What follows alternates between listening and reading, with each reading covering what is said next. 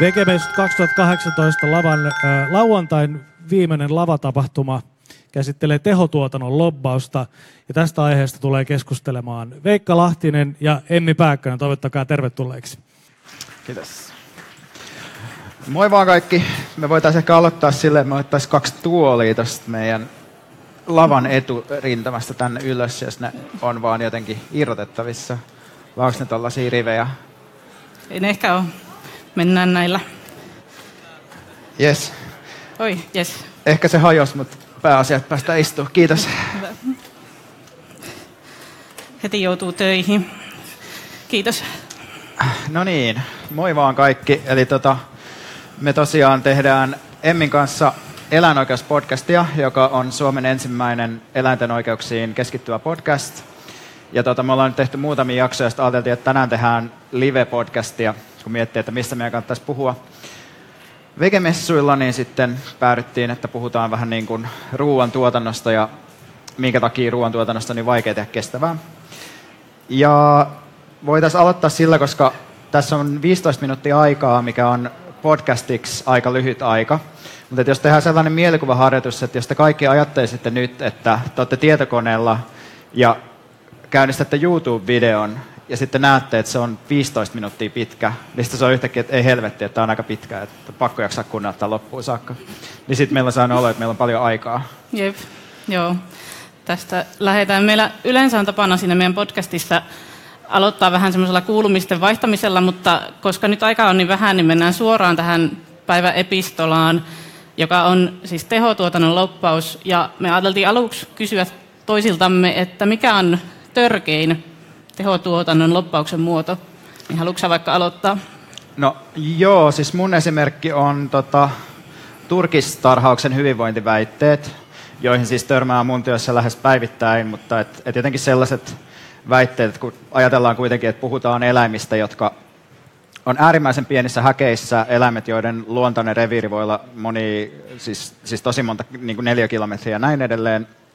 Niin sanotaan, että, että eläimen turkista tunnistaa, että se voi hyvin, että hyvinvoiva eläin tuottaa niin kuin kauniin turkin. Sitten just, tämä on musta jotenkin sellainen, että tämä voi sanoa mediassa vakavalla naamalla ja se vielä painetaan, niin se on hyvä esimerkki onnistuneesta tehotuotannon lobbauksesta. Mikä sun, sun suosikkiesimerkki on? Uh, mä valitsin tähän koulumaidon ja koulumaitojärjestelmän, koska on tosi hämmentävää, että meillä on sellainen systeemi, jonka puitteissa lähes jokainen suomalaislapsi ja sukupolvi sukupolven jälkeen altistuu tämmöiselle kaupallisten toimijoiden markkinointimateriaaleille, tai voisi tässä yhteydessä ehkä puhua ihan propagandasta, että kaikissa muissa yhteyksissähän maidontaa yleensä valvotaan ja säädellään tosi tiukasti, mutta tässä se, niin tämä silti saa tapahtua jostain syystä. Ja mä mietin, että se ehkä johtuu tämmöisestä, että tehotuotantokoneisto on onnistunut rakentamaan semmoisen ikiliikkujan, jossa ne elää tämmöisen luonnollisuusmyytin kautta. Et ensin toistetaan pienestä pitäen, kuinka maito on luonnollinen osa ruokavaliota ja me tarvitaan sitä meidän terveyden takia ja muuta. Ja sitten kun nämä lapset kasvaa ja ajattelee, että maito on luonnollista ja hyvää, niin on hyvin hankala niin lähteä enää kyseenalaistaan sitä, että tästä asiasta puhutaan niin, kuin, niin pienestä mm. pitäen kouluissa? Joo, siis mä oon kasvanut Teemu Selänteen varjossa, että meidän luok- useammassa luokassa oli sellainen kuva, sellainen juliste Teemu Selänteestä ja sitten siinä oli joku tällainen niin maito lasia, ehkä joku sellainen cool nuorille tehty maitologo myös. Ja sit jotenkin tämä on mun mielestä tosi hyvä esimerkki, että, että just nämä niin meidän kansallissankarit on myös valjastettu tämän maitotuotannon edistämiseen. Mutta siis mm, tämä meidän niin tämän päivän tämä tehotuotannon lobbausaihe on sillä tavalla myös ajankohtainen, että esimerkiksi tällä viikolla on, on Yle uutisoinut siitä, että miten tota kansanedustaja Emma Kari oli todennut, että, että MTK, eli tuottajien, niin kuin isoin tuottajajärjestö Suomessa, on saanut uuteen eläinlakiin kaikki vaatimuksensa läpi. Eli siinä on niin kuin esimerkki tavallaan siitä, että, että kansanedustaja mainitsee, että miten lobbaus on ollut niin tehokasta. Niin sitten jotenkin, kun tämä vegemessuilla kuitenkin puhutaan tosi paljon niin ruuasta, niin sitten on ihan mielenkiintoista miettiä just sitä, että millaiset ne konkreettiset ruoantuotannon ehdot Suomessa on ja mikä kaikki siihen vaikuttaa, että mitä Suomessa saa tehdä. Jep, ja mun mielestä tämä, esimerkiksi nyt tämä koulumaitoesimerkki osoittaa sen, että miten laajalle levittynyt tämä loppaus myös on, että se on tunkeutunut ihan tänne niin kuin, instituutioiden rakenteisiin ja tosi niin kuin, perustavalle tasolle asti. Joo, mä olin tota sellaisessa viestintätoimistossa käymässä tuossa joku aika sitten, missä yksi tyyppi puhui mulle siitä, että miten niin kuin MTK toimii eduskunnassa, että se sanoi vaan, että, että jos MTK järjestää sen kahvitilaisuuden, missä kerrotaan kansanedustajille niin kuin näistä, niiden tavoitteista, ja sitten jos joku kansanedustaja ei tule paikalle, niin sille soitetaan niin kuin puhelimella, että missä sä viivyt, että, että on kuulemma tällä tasolla tämä tuttavallisuus tässä. Ja mun mielestä tässä tavallaan niin kuin päästään siihen, että, että ehkä niin kuin mä en ajattele lobauksesta niin, että että et siitä pitäisi vaan niin päästä eroon, vaan mä ajattelen myös, että, että on niin esimerkiksi että ollaan niin onnistuttu tosi tosi hyvin, mutta jos halutaan, että Suomessa jatkossa saa kasvattaa eläimiä ihan käsittämättömissä olosuhteissa, niin sit meidän täytyy myös olla tosi hyviä siinä lobbauksessa, että se täytyy niin ottaa haltuun, eikä vaan ikään kuin jossain niin kuin tyytyä sellaiseen kritisoijan rooliin, joka selittää, että miten, miten huono, huono tämä on, että joilla on vaikutusvaltaa, vaan mun mielestä se pitää tavoitella myös meidän. Joo, nimenomaan. Ja mäkin olen miettinyt just tota, että loppauksessa on kyse nimenomaan siitä, että kuka hallitsee semmoista suurta kertomusta siitä, miten asiat on. Ja loppaus kuuluu ihan kaikkeen vaikuttamistyöhön, että niin kuin loppaus itsessään ei ole mikään hyvä tai paha asia, mutta ehkä ne sisällöt ja arvot siellä taustalla tietenkin ne, se, että ketkä hyötyy taloudellisesti siitä, niin on semmoiset, mitä pitää sitten ottaa huomioon. Niin, siis tavallaan niin politiikka on aika likasta puuhaa aina, että, että ehkä se on vaan se, että meidän pitää just ajatella sitä, että no, että mitä asioita niin kuin me, jos ajatellaan vaikka ihmisiä, jotka on täällä, että mä että meillä on kaikilla jotain ehkä yhteisiä tekijöitä siitä, että mitä me vaikka halutaan, että miten eläimiä kohdellaan, niin, niin tällä hetkellä se, että, että millaista viestiä saadaan parhaiten läpi eduskunnassa ja kansanedustajille ja yhteiskunnassa laajemmin on just se, että, että kaikki, niin kuin, kaikki eläinten hyvinvointiparannukset on lähtökohtaisesti ongelmia, pitää vaan saada niin kuin, tehdä mahdollisimman halvalla kaikki tuotanto, niin sitten menee hyvin. Ja suomalainen tuotanto on niin kuin, tämän viestin mukaan aina hyvää, että se on aina eettistä ihan riippumatta siitä, että mitä siellä oikeasti tehdään. Et jos, kun mäkin olen tehnyt nyt pari vuotta tai puolitoista vuotta pelkästään niin kuin lakiin liittyviä asioita, niin mä oon huomannut, että se, se johdonmukainen niin kuin tehotuottaja lobbausviesti on se, että mitään ei saa muuttaa. Niin kuin 20 vuotta vanhassa laissa, sitten kun sitä uusitaan, niin millekään asialle ei saisi tehdä mitään.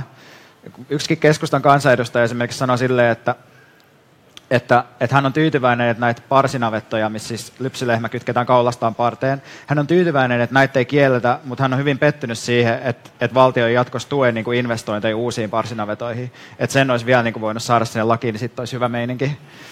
Jep.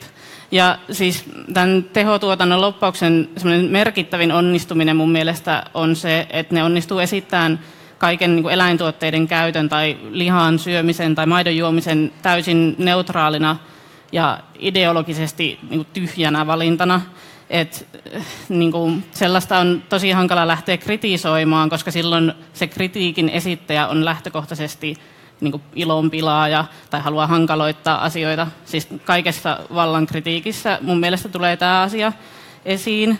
Ja niin kuin hyvä esimerkki tästä, että niin kuin lihan syöminen on normaalia, oli tämä pari vuoden takainen Atrian blokkaaja yhteistyökeissi, jossa Atria siis kutsui yhdelle tämmöiselle varmasti hyvin tarkkaan valitulle perhetilalle blokkaajia vierailulle ja sitten nämä blokkaajat kirjoittivat siitä, miten he olivat omin silmin nähneet, että kaikki on siellä hyvin.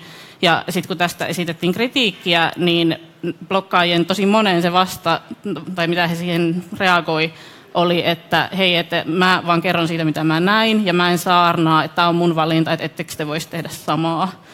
Ja se jotenkin hyvin kuvaa sitä niin kuin hallitsevaa keskusteluilmapiiriä mun mielestä.